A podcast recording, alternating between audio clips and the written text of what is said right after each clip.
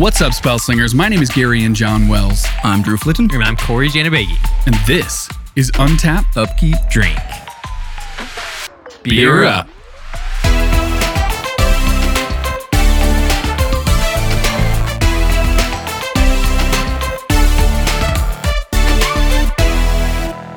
Hey, welcome back, guys. Today we're going to be kicking off a new series here on UUD.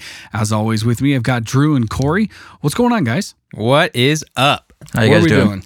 Hopefully, we're talking about the color white. This is going to be the first episode of our Color Wheel series. Uh, we're trying to go in WUBRG order here. We'll see what happens as the episodes come out. But the idea is that we're going to go through each of the colors in a more holistic method to talk about what it is the colors do, what they represent in Magic, and we'll throw in some cards in there so that we actually see. We'll touch a little on game mechanics and things like that, but it's mostly kind of the the personification of the color within the game of Magic. And to that end, we actually have a nice quote here from Mar- Mark Rosewater about what the colors kind of represent. So we've got uh, from Mark's blog, the Blogatog, he has white seeks peace through structure, blue seeks perfection through knowledge, black seeks power through ruthlessness, red seeks freedom through action, and green seeks acceptance through growth. So you'll see those kinds of themes throughout. Now, as always, we're going to start this episode off with some uh, delicious beers. And uh, the one I picked out for Corey, I tried to be as on theme as I could. So we got, we got ourselves a You- you Wasatch get some Brewing flavor points. white IPA because we're talking white today. Corey also tried to keep it on theme and got a white label, but it turns out was a very dark beer. Oh yeah, So The darkest. the golden Drak Drake. I don't really know how to say it. uh, it's a Belgian beer, so It's got two probably A's. Drock. I assume it's Drak. And Corey, you've got that Wasatch Brewing. It's the Ghost Rider IPA. Yeah, white so IPA. it's the the Crowler Ghost Rider White APA. It's an ale brewed with coriander, and I've actually had this one before. And this is one of the few IPAs that I will actually enjoy drinking. Pretty mellow. Yeah, this one it's it's a lot easier to drink than most IPAs. It's not as bitter. so for those of you that don't know, a crowler is a half-sized growler can. Half a fucking It's a gallon, monster. basically. It's yeah. it's 32 ounces of just This here's a court. yeah, exactly. Corey's going to be getting silly, is what we're saying. I'm trying to turn up. And Yeah. so for Gary and I picked out for you the Circus Boy. Yep, this is a, a nice Hefeweizen beer, and I'm going to read the back. The it's a little back is incredible. yeah. It says Circus Boy is an unfiltered American style Hefeweizen whose prolific American Hefeweizen yeast swings among the bubbles, creating a mysterious haze. Just below the surface of this light malty body lies a mischievous addition of lemongrass and a subtle citrusy finish, which sounds exactly like the types of beers that I like. So thank you so much, Drew. Let's get into this boy. Corey's not even going to try his. He just knows what it's I mean, I've already been drinking it. He started early. Mine is pretty good, but it's a little less citrus citrusy than I thought. It's not lemons, it's lemongrass. Well, it just says citrusy, yeah, I think it does say s- uh, a subtle citrus- citrusy finish, and it was. But there- subtle. there wasn't- from the lemongrass. wasn't citrusy, or not as citrusy as you want it. It's not like they put like a It's full not a sour. right. Yeah. It's not yeah. a fruity beer. It's just There's fresh. notes. Yeah, notes exactly. But very weedy, which I like. Kind of that mellow, you know, summer beer kind of feel. Hell yeah, It's really light in color, which is cool, but it is hazy. I like it. it looks good. I really enjoy this one. the golden drac here is it's intense actually. like It so it is a, pretty intense. a triple ale, right? It's yeah, a it's a, tr- a triple dark, dark, brown. triple ale. Yeah, that's what it was. Uh, and as you can see in the colors, it is indeed very dark. It's kind of sweet, lightly malty. The the malt actually comes off on the nose pretty hard, but it's not so so much on the the taste. But it is a robust flavor. Me next. It's really, really sweet, Yeah, it's but in surprisingly a kind of not malty way. Like the malt definitely is more nose than it is palate. That's really good though. Yeah, this is actually really good. Yeah, it's fucking awesome. That's a dessert beer right after a hefty Definitely. lasagna or and some then you shit. go immediately to bed. Did we mention it's 10 10.5. Yeah, 10.5%. It's a big boy. So this IPA is exactly as I remember it. It is really, really easy to drink. It's not bitter at all. The color's good. There was some pretty good head before, but it's kind of been sitting out for a little bit. Yeah, we took a few pictures of these guys before we started, and so I think my head and your head are gone, but Yeah, Drew's is it's still thick. there. yeah, the Golden Drock has this impressively firm and just It's like a jello meringue. like. yeah, it's It's so thick. But yeah, it's a pretty easy to drink IPA. It is, and I think after my wheat, it's probably a little more hoppy than it would fresh, but it's actually still not too bad. Can I try yours, Gary? Oh yeah, oh yeah, you haven't had this one either, huh? So this uh, Circus is boy. from the Magic Hat Brewing. yep. Very fitting. Flavor points. Uh, and Magic Hat is actually out of Ogden, so it's a fairly local brew. I'm not getting any of the citrus. It's, It's more right of at like the a end. fresh malty than it is like fruity. You know what I mean? Maybe the IPA just ruined me, Probably. Tainted your your tasting capabilities. but it's good. It's good. Yeah. I mean, I definitely taste the the light citrus notes. It's kind of almost like a an herbal citrus, if that makes sense. It's not really like lemons or oranges or anything like that. It's just kind of like Some spices. yeah. Yeah, it just it just tastes like a pretty standard wheat beer. Not that I have anything against I that. was gonna say, are I you gonna complain? But maybe I should it's your jam. have drank that before the IPA. yeah. Yeah. And I mean- the Considering that you have a lot to go through on that IPA, maybe it's for the best that you. I just stick to this. All right. Now that we've got a taste, we all kind of know what's going on in the drinks.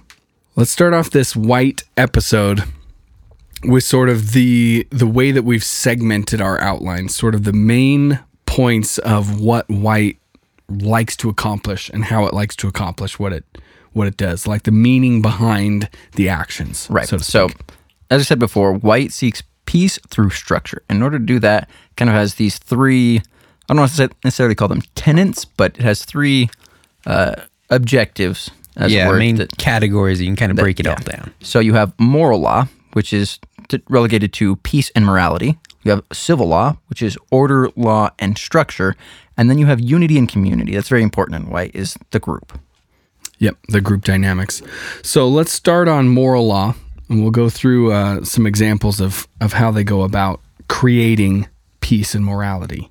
So they deal a lot with uh, morality and ethics, and the idea of idyllic idyllic good. Right. So when we say idyllic good, what we want to try and stray away from is that WotC tries to avoid using the words good and evil in magic, especially when it comes to white and black. Like there are good and evil characters, but they don't want to say that white is good and that black is evil because those characters and those It's racist, Because- first of all, but also because those right. colors are not necessarily just always good or always evil. yeah, and there's good and evil in and all everything that they- colors. right. If you take something that is good too far, then it can become evil. Yeah. Right. Uh, so what we're going to do here is that we look at white as the idyllic good, as Corey said, uh, and that is from white's perspective. Right. They are more or less painting themselves as the good, trying to defeat the evil. they believe that they are the good Yeah, right. And so we see this in, in the cards. You know, there's angels, right, and they have this- heroes. yeah, heroes, this protection theme. Like they're trying to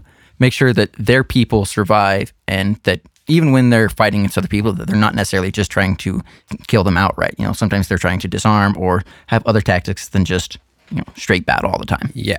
They their objective is to defeat everybody else, but they would much rather protect their own than do anything else. Yep, and it's interesting to note that a lot of the things that they th- see as evil again aren't necessarily like we said there it's not black Yeah, as it's a not- color. yeah, it's not color specific. A lack of structure, it's a lack of civility, it's a lack of religion and those types of things that fall into the categories of what white believes in. Yeah. Um, and those can fall throughout all the whole color wheel.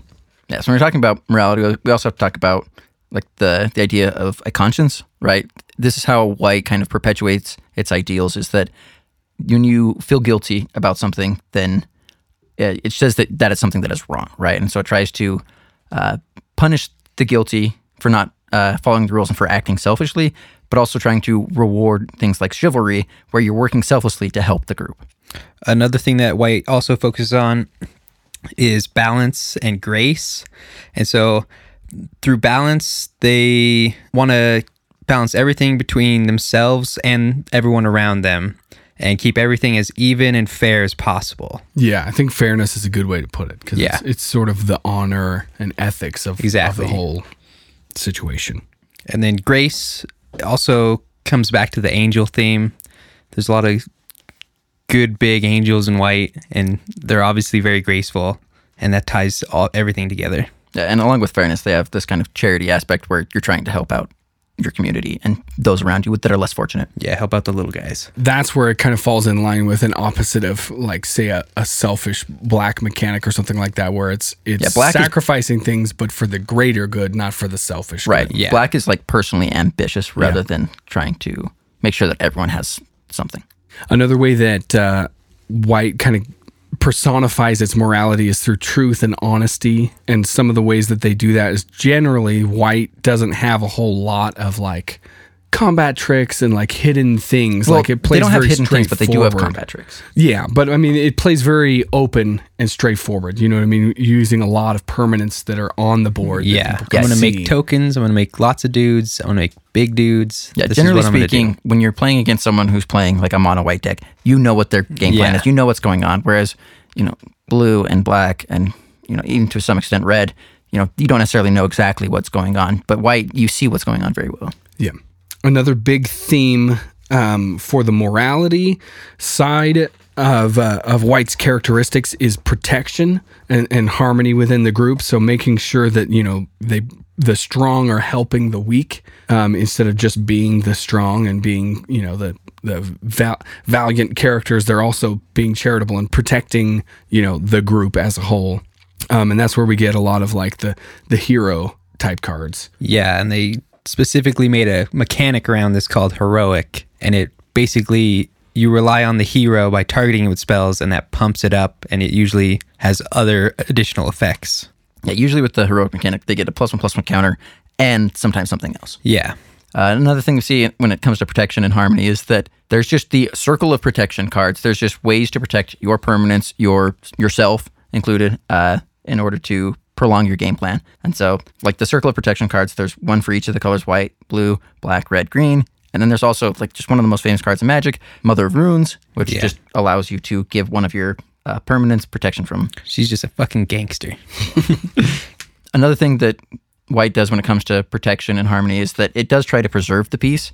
And so if it can go about doing a non-lethal kind of tactic, then sometimes it's going to do that if that's the best option. Uh, and that's where we see some of the best removal in the game in Swords to Plowshares and Path to Exile. Those cards just in the name, Swords to Plowshares, is disarming your enemy and putting them to work in the fields. Yeah, and this kind of leads into the pacifism arrest mechanics, which we'll get into in a little bit. Yeah, the pacifism and arrest, I think they fall more along the line of our second category here, which is sort of the civil law, not just necessarily following morality and what they consider to be good, but also what they've kind of structured as their society. Is their actual government? yeah, their actual laws. Um, Yeah. And so that's where we start to talk about order and governance and, and politics, not like play politics, but actual like government politics within, you know, the characters in the game. Yeah, And bureaucracy and all Yeah. that sort of fun stuff. Like the- Fun in quotation marks. Yeah, he- heavy quotation. Fun for the player who's playing. Like as an example here, we've got tax effects, right? So things like Ghostly Prison, Archangel of Tithes, uh, and we have land tax in here, which isn't exactly a tax effect, but it definitely punishes your opponents for getting ahead of you. yeah, it's got some flavor. Uh, another thing that White likes to do when it comes to like these sort of law and order is that White likes to change the rules of the game. Yeah, it sort of personifies the idea that white is the lawmaker, is Yeah. the one who creates the Yeah, structure they around which put the people rules play. down. Yeah. And so this includes cards like Rule of Law, which lets only only lets people play one spell a turn, and then there's Humility, which fucks everything up, and it makes it so nothing has nothing is special. Everything's just a one-one. Hey man, No just don't play creatures. That's one way that's one way to try and play. All enchantments. So so within that civil law kind of theme, we're talking about law and judgment, divine judgment versus law of the people. Um, which is sort of where the religion aspect ties with the government aspect. Yeah, So there's a lot about- of themes interwoven Yeah. with religion through all of these categories. Which yeah, is just white great design. follow. yeah, Oh, like as far as the game goes, like having these these different areas be able to tie into each other just shows how well the game is made. So when it comes to actual law and judgment, we've got the law of the people rather than the law of the land, which is more of a green thing. Right. And so when people do things that are bad, you got to arrest them. yep. And then we've got divine judgment, right? We've got wrath of God, day of judgment. talking about board wipes. There's a reason they're called wrath effects. It's because of wrath of God. Yeah. It's This is the whole Sodom and Gomorrah done. So another aspect of the civil law is sort of the individual's duty uh, to the cause. You know, discipline, strategy, the sort of the military aspect of being part of a whole. Yeah, White, you'll notice when it comes to like soldiers and knights and other sort of creatures that there is a strong military organization to White. Yeah, it all sort of ties into the idea of the individual serving the whole. Yeah. um, for the greater good of the law of the land and or the law of the people. Right. And with good organization comes efficiency. When people work together, they're able to do more. Another thing that they emphasize with this organization is that a good defense is the best offense. Right. White is very much about your your people, your players staying alive and not getting hurt. Yeah, it's so much less about attacking and more about protecting and guarding. Yeah, and so a lot of cards either care about toughness or punish power. So when White has all of this civil law and order, sometimes it goes too far. And then we start to get these sort of authoritarian law, this rigid oppression. And we see that in cards like active authority and authority of the consuls. Um, oppressive rays is a very good example of it as well, where you're punishing creatures for straying out of line, basically. Yeah. So the next subcategory we have here is what I've titled the destruction of the unholy and the unstructured. Corey, you're kind of the commander savant of the group. Tell us about it. I like how you said that and not the guy that plays land destruction because that is kind of what this category is.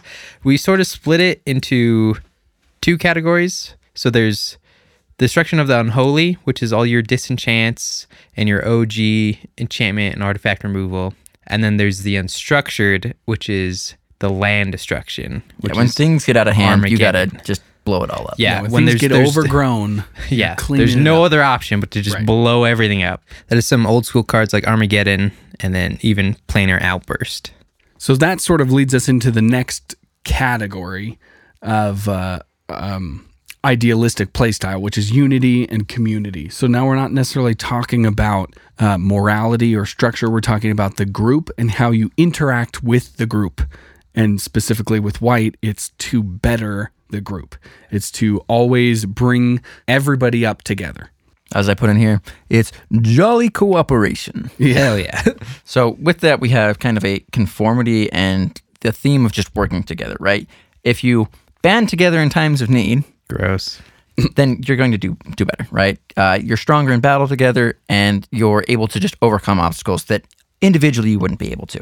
See, I like that you use the word conformity because it does, because we're talking about law, it is sort of like a voluntary thing to a point. And that's when you meet that sort of authoritarian feel where it's, yes, we really want everybody to be moral and work together. But if you choose not to be, we will force you to work together for the group. It's, you know, there's, there is a level of, um, you know, restriction to uh, individuality. Right. And with this, the idea that I had behind the conformity ideal was that white is very good at tokens, which we'll definitely get into here in a sec. But when you're making these tokens, they're all the exact same. And Yeah. white just has the ability to just pump them out en masse. And so the conformity is that all of these creatures are the exact same. With the same goal, Yep. 1 1 soldiers, 0-1 2 2 goats. knights. You got some 2 2 kitty cats in there. Yeah. Oh, you got your 0 1 goats.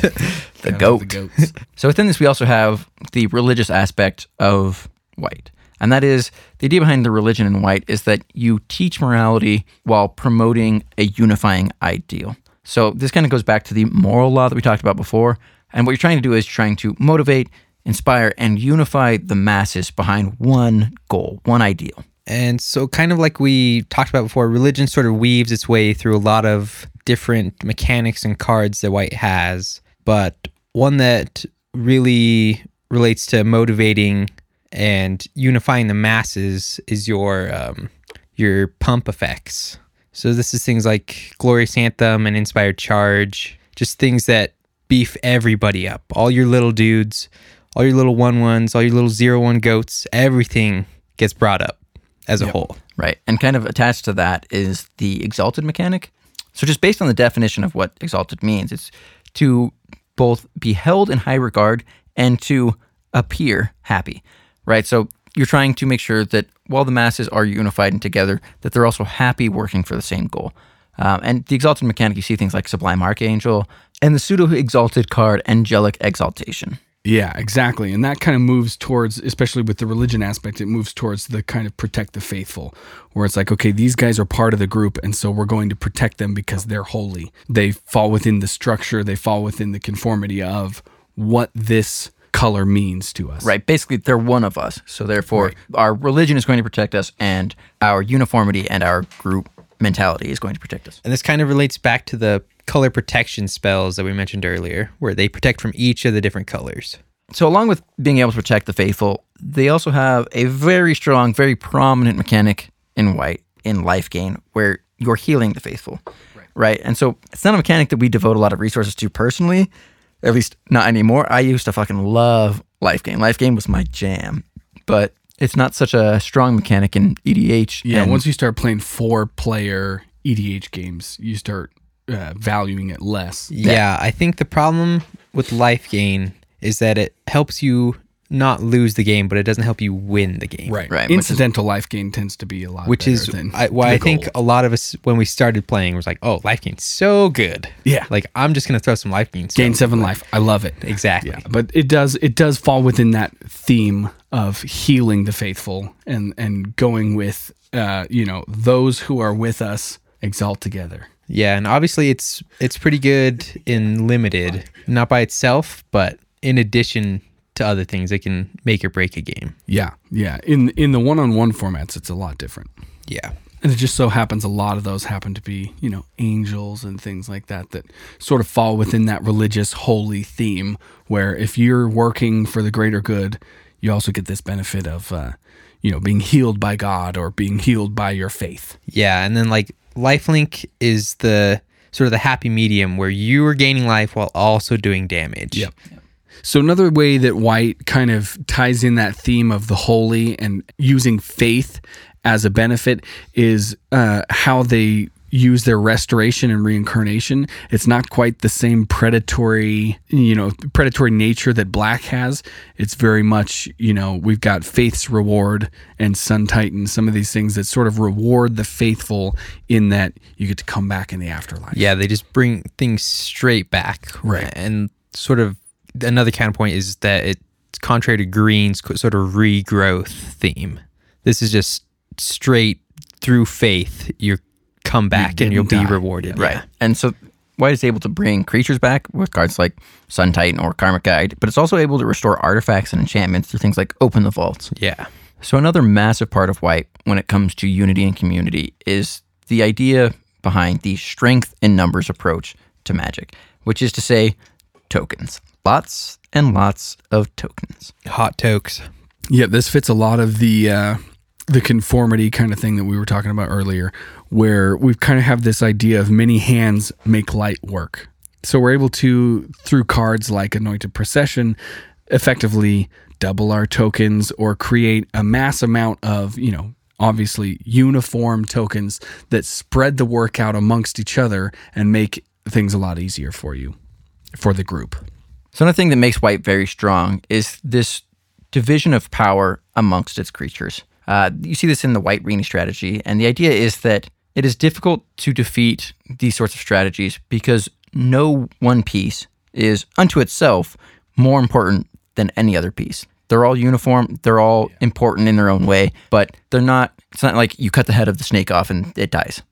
Yeah, we've been throwing the phrase white weenie around, but it's basically just lots of little one ones and two twos, as many as you can, and then you play pump spells and anthem effects to basically bring everybody up and make all your white weenies into really strong, formidable dudes, and then defeat your opponent. Without any one of them being the key piece to this whole strategy. Yeah, they're all equally strong together. Right. And with that, you also have cards that enable you to benefit from smaller power creatures like Mentor of the Meek, and that really helps you enable that game plan. So another thing that can help the group or the the homies, as it were, in our go wide strategy for white weenies is sort of a self sacrifice mechanic. Right. The idea is that these cards or these creatures, they sacrifice oneself to protect the group or an important figure. Yeah. That important figure often being you, the player.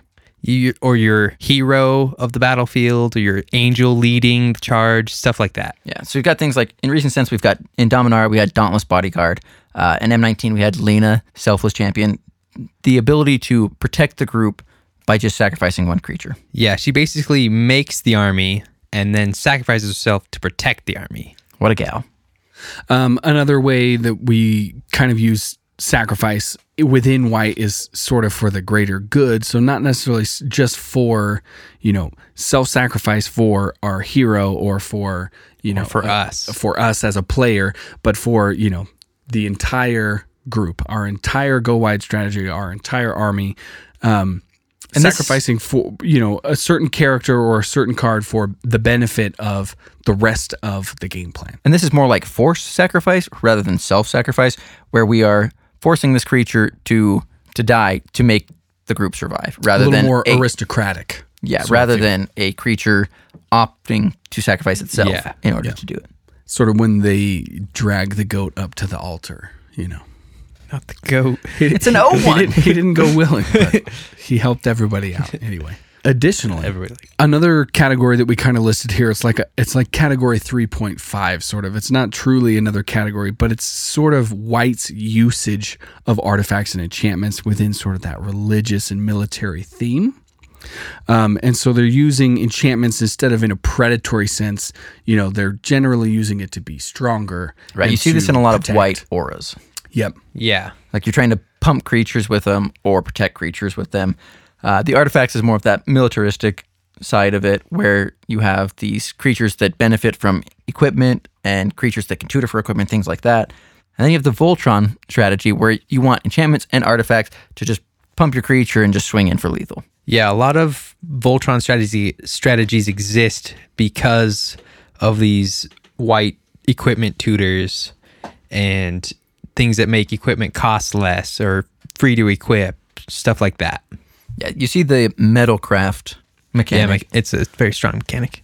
And that that's very much a white mechanic. All right. Now that we've talked about white in a holistic sense, we probably should go back to the beers that we've been having. I Corey, agree. Um, I just want everybody to know, probably because we gave uh, Corey a quarter gallon of beer, but I finished my beer first. So oh, that is actually a first. Corey is usually the one to go through we- his beers. I should get the biggest beer always. so this never feel like that's, this our, is just that's our counteracting immediately your went- pacing. challenge accepted. yeah, this just went immediately. Corey's being selfish. wants the big boys. So, like I said before, I really like this beer. I've had it many times before. It's the Ghost Rider White IPA from Wasatch. It's one of the easier drinking IPAs. Super mild hop. Yeah. Wasatch is a local brewery for us. Yep. Yes, we've had a- we've had a lot of their beers, and I don't usually go for IPAs, but if I were to choose an IPA, this is definitely one that I would. It's get definitely a, a good starting point if you don't like super hoppy beers. Yeah, it's definitely kicking me in the ass after a whole quart of it, but it's still as good as it's ever been. Yeah, I like it. And Garion? So, like I said, I finished mine, which has to be a good sign. I had the Circus Boy. Uh, they call it the Hefeweizen, which is pretty pretty bold. Uh, it was good. It was really refreshing. I thought um, the more I drank, the more subtle fruitiness I got from it. So it was less wheat and a little more like refreshing. Again, it's not like citrus like you would think of like a fruity. It's not like a shock top. Yeah, it's not a pineapple cart type of thing. Yeah. It's sort of that just refreshing bit of acidity to the wheat. You know what I mean? Yeah, as far as what I've had from Hefeweizens, this is a very, as Gary said, refreshing and like it is a summer beer where you don't go on lawn mow with it. You go and you play volleyball with your homies Hell yeah. and you just have a nice beer on the side. And this is exactly the one that you want. Yeah, it's really light, uh, easy on the tongue, easy to drink. Now, I had a few sips of Drew's, which was the Gulden Draak, which I'm sure is the proper pronunciation. It's pretty close. Yeah. I, I am sure it means golden dragon or golden I, drake, I maybe. assume so. There's a, a big There is a dragon. on golden them. dragon I right looked up some front. stuff, and it's apparently named after. There's a statue of a golden dragon on top of one of the buildings in the town that the brewery's at. That is awesome. I love random like historical blurbs on the reason why beers are named or why like where the beer brewery comes from. Yeah, all the backstory for beer is just as interesting as all the beer. I mean, Some I like the some beers magic. more generally, but Boom. Yeah, yours was real strong. It is, but not in the same sense as like a normal stout type. no, this is 100% an ale. You Yeah. can Yeah. taste that immediately. Uh, it does have a bit of a hoppiness to- to it, but it's very light. It's more sweet, sugary, Very sweet. malty, but not overly so. Uh, it's got It's this kind got of a molasses kind of flavor to it, like very like not a feel. It doesn't feel thick at all, Yeah. uh, but v- just real sweet. yeah, it smells incredibly malty and then it tastes really sweet. Yeah. And then you just get punctuations of the rest of the flavors. You do not taste the 10%. Like it is that is a very No, it is- easy drinking beer. It is a It's smooth dangerous beer. fucking yeah. like. There's probably a reason why it's just you know not packaged in quarts, yep. yeah. A crowler of that will knock you on your ass. but it's definitely But you'll enjoy a dessert style beer. Like you have this after like a nice steak or something like that. Oh, yeah. and After you're just coasting. It's just a nice sipping beer. Yep. So now that we've got these beers pretty much finished, it looks like. Um, let's move on to, well, other than maybe Corey, he's got a I'm whole working on stash in the can. um, let's move on to some of the the more, some of the finer points of what White does as far as mechanics go. Yeah, instead is- of instead of an overarching theme of the lore and the ideals. Before we get into that, though, let's talk about the creatures, right? Like what actually Yeah. makes up white. Like if you're Who playing, are white? yeah, exactly. If you if you think about white, if you think about any of the colors, you always think of certain tribes. And so white has a lot of very notable tribes. Such as angels, Soldiers. Knights. griffins, I, I like this pace we've got going on. Uh, birds, goats. clerics. What the fuck, guys? Gary just fucking took you over. went too? I like how he interrupts us with the pace and he's just like, not only am I going to interrupt you about the pace, but I'm also going to gonna name ruin it." two in a row. I'm stepping in here, boys. Uh, Monks. Clerics.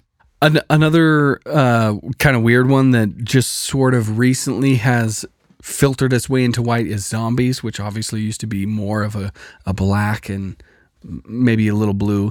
Um, But we now finally got mummies. Yep, we've got Yep. Amonkhet coming in Amonkhet, hard with the zombos. zombies. Yep.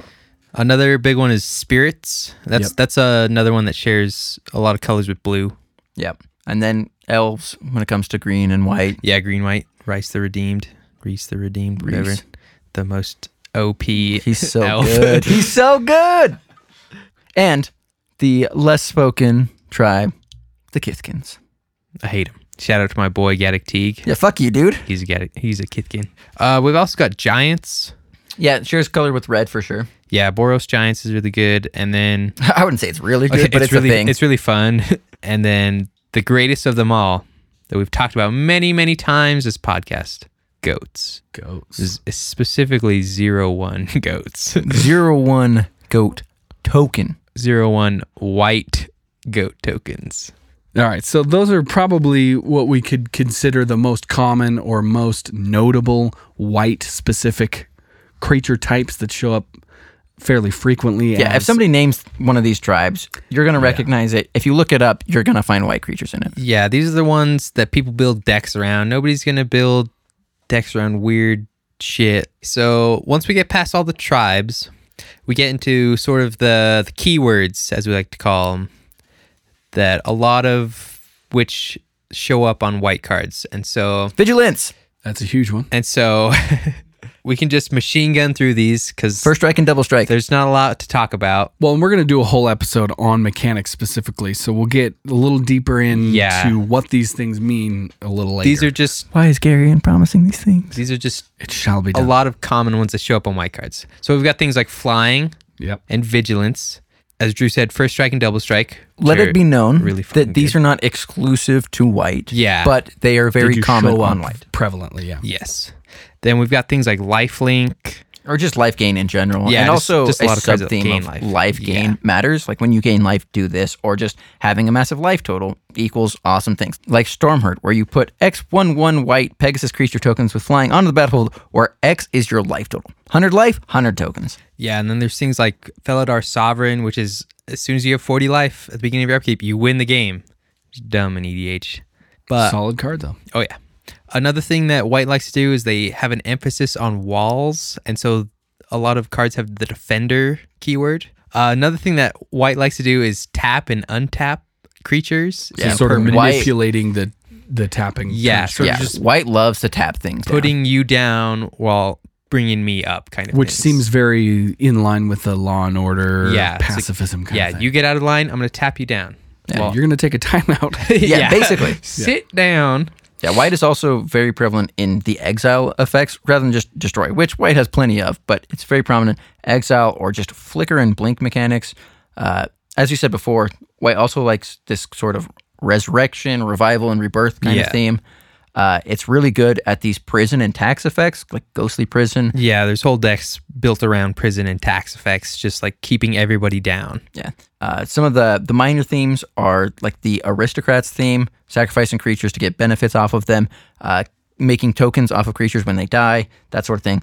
Uh, and then what is also one of the major components of the enchantress decks, uh, such as Mesa Enchantress. So whenever you play an enchantment, you draw a card. Yeah, so there, there's a whole theme of cards, and they're just labeled Enchantress cards because they just feed off this one theme of playing enchantments and drawing cards off of it. They're my jam. all right, so Garen, give us a summary. What cards do it all? What do they do? So we've got a couple planeswalkers on our list here that really do kind of encapsulate all of the themes that we kind of talked about. So we've got like Elspeth, Sun's Champion. Ooh, my favorite. She's good. She's real good. So she's got the three abilities. Her first plus one is put three one one white creature tokens onto the battlefield. So we've got our token theme. Aren't they soldiers too? They, are, in fact. You're Yeah, right. so this- Soldier this creature theme tokens. feeds One back hundred percent on theme. Okay, next. Yep. We've got the negative three, which is destroy all creatures with power four or greater. So we've got a mini wrath effect. Yeah, so this is another thing that emphasizes toughness and punishes power. Yeah, and it also it helps with the idea of banding together. The whole save everybody, all of our low guys that we've got here in our go wide strategy. It's like we're protecting them. Yeah, we're gonna destroy all the big dudes, save the white weenies. Yep. And then her ultimate is a negative seven. You get an emblem with creatures you control get plus two plus two and have flying. So that So- pumps all your little guys, gives Yeah. them some evasion. Right. So there's also some combat tricks in Magic that are ex- almost exclusive to White that are colloquially known as pump and jump spells, where they pump the creature's power and toughness and then jump them, quote unquote, uh, which gives them flying. And Elspeth just gives you an emblem that does that. Yeah. Solid emblem, if you ask me.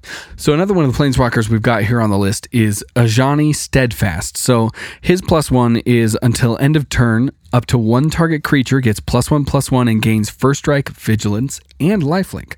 All three of those white mechanics we talked about. Yeah, those are some big keywords. Yep.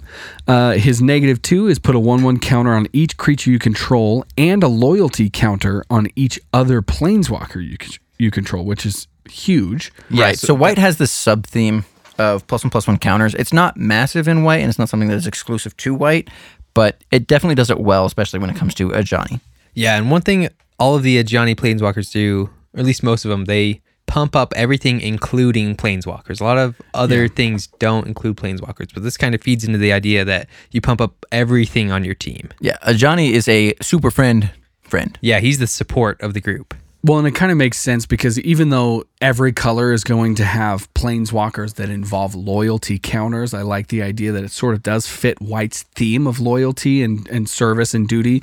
Um, and so, you know, he's giving loyalty counters to these planeswalkers, which kind of fits that White vibe of, hey, you did great. Here's a counter. He's just a good guy. What's his ult? Great You did, yeah, you done good. You done Have a counter. All right. And so his ultimate is a negative seven with you get an emblem with if a source would deal damage to you or a planeswalker you control, prevent all but one of that damage. So it's another one of those sort of Protection and prevention of damage. yeah. Yeah. And there's also a sweet Ajani where it's, his ultimate is you gain 100 life, which I'm a huge fan of. Honestly, I used to love that card, and then I ulted him once, and I still lost the game, and I'm still bitter about it. All right. Wizard of the Coast has printed two cycles of cards. They've got the command cycle and the confluence cycle, which really encapsulate what these colors do. So we've got austere command and righteous confluence. Garion, tell us what they do. So austere command is four white white for a sorcery, and it says choose two of the following: destroy all artifacts, destroy all enchantments, destroy all creatures with converted mana cost three or less, Destroy all creatures with converted mana cost four or greater. So this is a pick your own board wipe. Yep, it's sort of a mix and match of It's fuck you. One of the best board wipes. It is just because of how versatile it is. And Righteous Confluence. It's three white white for a sorcery again, and it says choose three. You may choose the same mode more than once, which is sort of unique. The first one is put a 2 2 white knight creature token with vigilance onto the battlefield. The second is exile target enchantment. And the third is you gain five life. So it's another one of those sort of could be incidental life gain where maybe you possibly do need it, but it's sort of a mix and match of what you need in the moment. Yeah, you got token generation, you've got enchantment destruction, or exile in this case, and you've also just got life gain. Yeah, which are just a lot of the m- main goals of white that we've already discussed. Yep. Sometimes you just need five Sometimes life. you need 15 life. Yeah, that's true. And when you do, this card will give it to you. You can do it. All right, so we've given a generalized, holistic view of what white is, but we haven't really gone in depth into how white does what it does. So we'll definitely be covering that on a later episode. But for now, that is a generalized concept of white. Yeah, and where we're doing this as like a color wheel series, we're going to get into obviously the other four colors and discuss not only those colors, but also the fact that, you know, magic in its inception from the very beginning knew that these five colors were going to be balanced, that they were going to have enemy and ally colors. Yeah. And so if you look at the back of any magic card from the beginning of time, they've never changed the design. We've actually got the colors arrayed in a specific order because white's ally colors are green and blue right and that's kind of how it that's how the game was built and so its enemy colors are black and red and we'll kind of get into as we get along and discuss more of these colors not only how these colors function in a vacuum by themselves but also why their ally colors are who they are how they work together or how their enemy colors sort of oppose them fundamentally Yeah, what the different strategies are with different colors. Yeah. And then the different archetypes that you can make with the different decks. Yeah, I think we'll probably, hopefully, if everything goes to plan, we'll end up doing some episodes on the wedges, which is um, each color sort of represented with its ally colors as a group of three. And then we'll probably end up doing the shards later on, which is sort of the opposing colors. And I think that'll give a really good over overall view of the colors by themselves and with their allies and with their sort of you know enemy opposing colors and and how the game was literally built with this lore and this math already built in. I mean, Richard was a goddamn genius. Talking about Richard Garfield, the creator of Magic the Gathering. the father, the godfather. Yeah, so Gary is kind of hinting on plans for the future. Hopefully, we'll be able to meet the goals that he's setting for us here. We're setting the bar high for you guys because we love you. So, obviously, the plan is to continue to sort of expand on the relationship between these colors. Um, but I think this sort of gives a pretty good idea of the overarching themes that encapsulate white specifically. Yeah, I think we, we've talked about its ideals and sort of how it functions in the game and in the lore and just kind of covered a little bit of everything. Yeah. Yeah, This is by no means supposed to be an in depth look at white in the game as cards and functional and functionality. It's just a We would have to do General overview. 16 hours. Yeah, we could just read Yeah. white cards for days. you'd eventually get what it wants to do. But rather than that, we I think figured this uh, is a pretty good overview, though. it's just a nice summary for Yeah. you. Now, if you guys have any suggestions of what we missed, I mean, we're always we're always available for crit- critique. Try not to be an asshole, but you know, send us send us a line down. We got uh, you know, we got our Twitter up and running. It's at Gary Unity. manages Twitter, so if you really want to I hammer, guess if you can, if you want to be him. an asshole, that's Be fine. an ass. Be Yeah. an ass. Uh, you know, our Twitter's at UUD Podcast. My Twitter's at Gary and Wells. Super easy. I'm at Corey Janabagian or the Jana Bakery on Twitter. And I'm at Drew Flitton, F L I T T O N. No, no Flinton. Yeah, don't throw those ends in there where they don't belong. So definitely drop us a line. Let us know what you thought of the episode. Um, and as always, if you guys know some beers that we have not put up on the podcast yet, absolutely drop us a line because Yes. we're looking for new stuff all the time. We're always taking recommendations. There's Oh, yeah. there's too much good beer not to just get ideas. And as always, if you've been drinking along with us, make sure you drink responsibly. Don't drink and drive. We want you to be safe out there. Don't underage drink. Like, let's just play by the rules here. Yeah, just stay safe, guys. We are talking about white. We need to s- stay within that structure. Okay, of the Follow law. the law. Yeah. Rules are there for a reason. So thank you guys for listening to us. We're we're glad that we've got a little platform here where we can talk and drink and hang out. Uh, um, and just be ourselves, be goofy and weird and have fun. and as always, guys, Have fun but not too much.